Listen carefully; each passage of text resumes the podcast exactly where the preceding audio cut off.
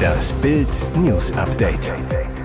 Es ist Sonntag, der siebenundzwanzigste August, und das sind die BILD-Top-Meldungen.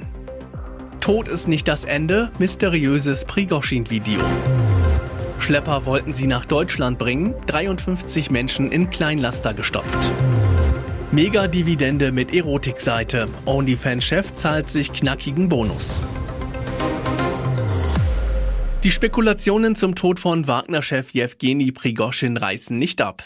Das russische Ermittlungskomitee hat am Sonntag bekannt gegeben, Prigoschins Tod sei jetzt per D N A-Test bestätigt. Aber Unterstützer und Bewunderer des Söldneranführers geben ihre Hoffnung dennoch nicht auf, dass er noch am Leben sein könnte. Grund dafür ist ein altes Video von Prigoschin, das momentan für neues Aufsehen sorgt. Und auch eine andere alte Geschichte nähert ihre Fantasie. Bereits zweitausendneunzehn berichteten russische Medien, Prigoschin sei bei einem Flugzeugabsturz ums Leben gekommen, doch der entpuppte sich damals als quicklebendig. Darum geht es. Prigoschin und sein Vize, der Neonazi Dimitri Utkin, gaben einem russischen Kriegspropagandisten ein Video-Interview, das nun wieder auftaucht. Darin kamen die beiden Söldnerbosse auch auf ihren möglichen Tod zu sprechen. Unter eifrigem Nicken von Prigoschin erklärte Utkin, der Tod ist nicht das Ende, er ist nur der Anfang von etwas Neuem. Prigoschin fügt hinzu, wir kommen alle in die Hölle, aber wir werden dort die Besten sein. Bemerkenswert ist, dass der russische Telegram-Kanal Greyzone, der zum Wagner-Imperium gehört, den Tod Prigoschins mit eben diesen Worten bestätigte. Prigoschin werde auch in der Hölle der Beste sein, zweifellos eine Anspielung auf das rätselhafte Interview. Sie hatten absolut keinen Platz. Schlepper haben in Österreich dreiundfünfzig Menschen auf der Ladefläche eines Kleinlastwagens transportiert.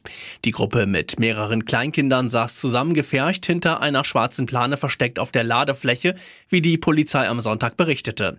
Die Personen dürften auf dem Weg nach Deutschland gewesen sein, so die Polizei.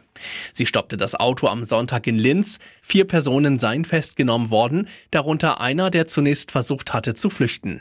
Die meisten Menschen auf der Ladefläche stammten nach Polizeiangaben aus der Türkei, ebenso drei der vier Festgenommenen im Alter von achtzehn, vierundzwanzig und achtundzwanzig Jahren.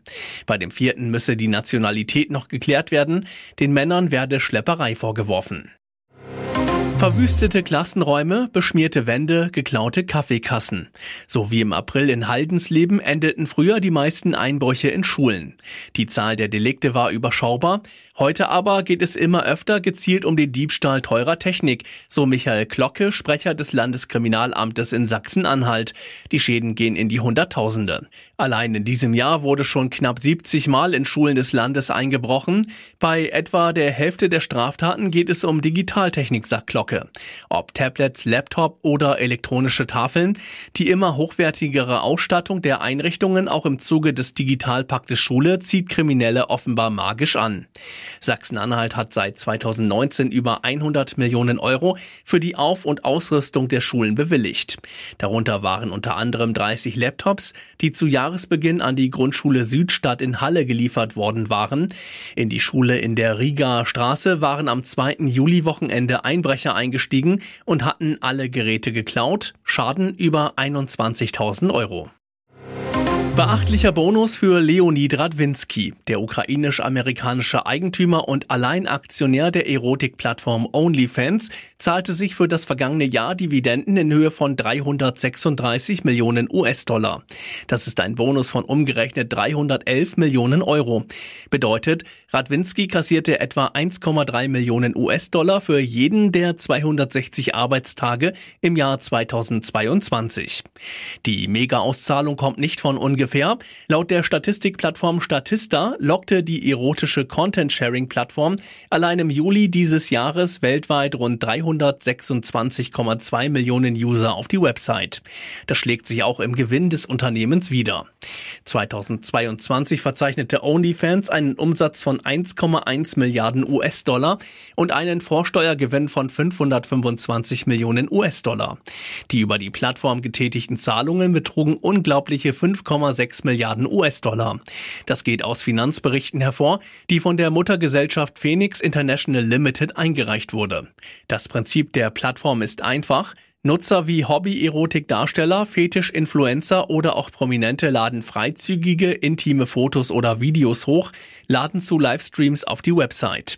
Doch nur wer Fan ist, kann die exklusiven Inhalte sehen, muss dafür blechen. Wer zum Beispiel den ehemaligen Disney-Star Bella Thorne nackt sehen wollte, musste ein Monatsabo für neunzehn Komma neunundneunzig Dollar abschließen. Von dem Geld gehen achtzig Prozent an die Darsteller, zwanzig Prozent kassiert OnlyFans. Und jetzt weitere wichtige Meldungen des Tages vom BILD Newsdesk. Rasertod im Dorf. Ford fällt Baum und schleudert gegen Zweiten. Heidekreis. Er war auf dem Weg zu seiner Lebensgefährtin, hatte nur noch wenige Kilometer bis zu ihrer Adresse. Horrorcrash am Freitagabend auf der einsamen Landstraße hunderteinundneunzig im Heidekreis. Ein Ford-Fahrer raste durch die kleine Ortschaft Gretem kurz vor Schwarmstedt. Im Dorf verlor der sechsundvierzigjährige die Kontrolle über den Wagen, schoss gegen einen Baum. Die Wucht des Aufpralls war so groß, dass der Baum gefällt wurde. Anschließend schleuderte der Ford Focus gegen einen weiteren Straßenbaum vor einem Wohnhaus. Die Karosse wickelte sich um den Stamm. Der sechsundvierzigjährige war bereits tot, als Feuerwehrleute mit Spezialwerkzeug das Wrack aufschnitten, um ihn zu bergen.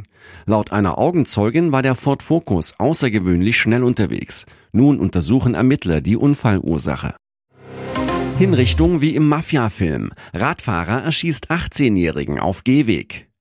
Hamburg. Es sind Szenen wie aus einem Mafia-Film. Ein junger Mann schlendert abends über einen Gehweg im Hamburger Stadtteil Borgfelde. Plötzlich fährt ein Radfahrer auf ihn zu, zieht eine Pistole und ermordet den achtzehnjährigen. Eine eiskalte Hinrichtung. So geschehen am Freitagabend um zweiundzwanzig Uhr achtunddreißig in der Klaus-Groth-Straße. Zeugen alarmieren die Polizei, weil sie Schussgeräusche gehört hatten und ein blutüberströmter Mann auf dem Boden lag. Nach derzeitigem Ermittlungsstand hielt der achtzehnjährige sich zur Tatzeit mit mehreren Begleitern auf dem Gehweg auf. Plötzlich tauchte der Killer auf, feuerte mehrere Schüsse ab und flüchtete auf einem Fahrrad in Richtung Bürgerweide. Zeugen beschreiben den Mörder als circa achtzehn Jahre jung und sehr groß. Er hatte längere dunkle Haare. Zur Tatzeit trug er eine helle Jeanshose und ein dunkles Oberteil. Das Opfer wurde laut Polizei von zwei Kugeln in die Brust und ins Bein getroffen. Rettungskräfte mussten ihn noch vor Ort reanimieren, dennoch erlag der achtzehnjährige später im Krankenhaus seinen schweren Verletzungen. Ihr hört das BILD News Update mit weiteren Meldungen des Tages. Friedrich Merz im Interview. dreihunderttausend Flüchtlinge im Jahr sind zu viel. In genau einem Jahr im Spätsommer zweitausendvierundzwanzig will die Union ihren Kanzlerkandidaten für die Bundestagswahl küren. Ob er antritt, lässt C D U-Chef Friedrich Merz offen. Was er an der Regierung umsetzen würde, davon hat Merz aber klare Vorstellungen. Er sagt im BILD am Sonntag-Interview, wir müssen diesen Zuzug sofort begrenzen, sonst droht uns der gesellschaftliche Zusammenhalt um die Ohren zu fliegen. Merz spricht von rund dreihunderttausend Flüchtlingen in diesem Jahr, das sei zu viel. Deutschland sei darauf nicht vorbereitet. Neben Grenzkontrollen will er auch die Zahl der sicheren Herkunftsländer deutlich erhöhen. Unter anderem sollen Tunesien, Marokko und Algerien dazukommen. Der C D U-Chef kündigt außerdem eine Rolle rückwärts bei vielen Ampelgesetzen an, sollte die Union nach der nächsten Bundestagswahl den Kanzler stellen. Unter anderem nennt er die Cannabis-Legalisierung und das Heizungsgesetz. Das ganze Interview gibt's auf bild punkt de. Hier ist das BILD News Update. Und das ist heute auch noch hörenswert. Strenge Regeln gegen Vermieterabzocke. S P D will Mietenstopp in ganz Deutschland. Die Mieten in Deutschland steigen und steigen und steigen. Jetzt will die S P D eingreifen und legt einen Anti-Abzocke-Plan vor. Bei der Klausur der S P D-Bundestagsfraktion am Montag soll der Maßnahmenkatalog beschlossen werden. Das Papier liegt BILD exklusiv vor. Wichtigster Punkt, ein Mietenstopp für ganz Deutschland. Dann dürfen Vermieter in Gebieten mit angespanntem Wohnungsmarkt die Miete nur noch um sechs Prozent in drei Jahren erhöhen. Und das auch nur, bis die ortsübliche Vergleichsmiete erreicht ist. Vizefraktionschefin Verena Huberts zu BILD. Wir brauchen eine Atempause für Mieter. Wir brauchen einen Mietenstopp für die nächsten drei Jahre. In Deutschland gibt es einundvierzig Millionen Haushalte, achtundfünfzig Prozent leben in Mietwohnungen und deren Situation wird immer härter. Mit Blick auf die letzten Jahre und der enormen Mietanstiege und der vom Krieg ausgelösten drastisch zunehmenden Neben- und Heizkosten sieht die S P D Handlungsbedarf für mehr Mieterschutz.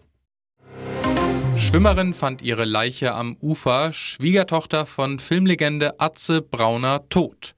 Umgeben von Wiesen und Wald ist der Wössner See im Chiemgau ein kleines Idyll, vor allem seine Herzform und das besonders klare Wasser lockt Badende an. Hier wollte am Freitagvormittag auch eine Frau die letzten Sonnenstunden des Sommers genießen und schwimmen gehen. Doch ihr Ausflug endete in einem Drama. Im Schilfgürtel am nördlichen Seeufer entdeckte die Schwimmerin eine Frauenleiche. Die Polizei veröffentlichte daraufhin eine Pressemitteilung und bat um Hinweise zur Identität der Toten. Parallel machte sich Unternehmer Sammy Brauner, der Sohn des großen Filmproduzenten und Oscarpreisträger Arthur Atze Brauner, am Freitagmittag Sorgen um seine Ehefrau Manuela Tischler. Wie BILD aus dem engen Familienumfeld erfuhr, war sie am Donnerstagabend aus dem gemeinsamen Haus aufgebrochen, um im nahegelegenen Wössner See schwimmen zu gehen. Doch als Brauner am Freitagmittag aus Berlin in Bayern ankam, war sie nicht dort. Anfangs dachte er noch, sie sei erneut zum See gegangen. Da sie auch Stunden später nicht zurückgekehrt sei, habe er schließlich die Polizei angerufen und über das Verschwinden seiner Ehefrau informiert. Die Beamten hätten nach dem Aussehen von Manuela Tischler gefragt und Brauner gebeten, vorbeizukommen. Sammy Brauner soll dann die Leiche seiner Frau identifiziert haben. Am späten Freitagabend bestätigte auch die Polizei, dass der Ehemann der Toten sich gemeldet hatte.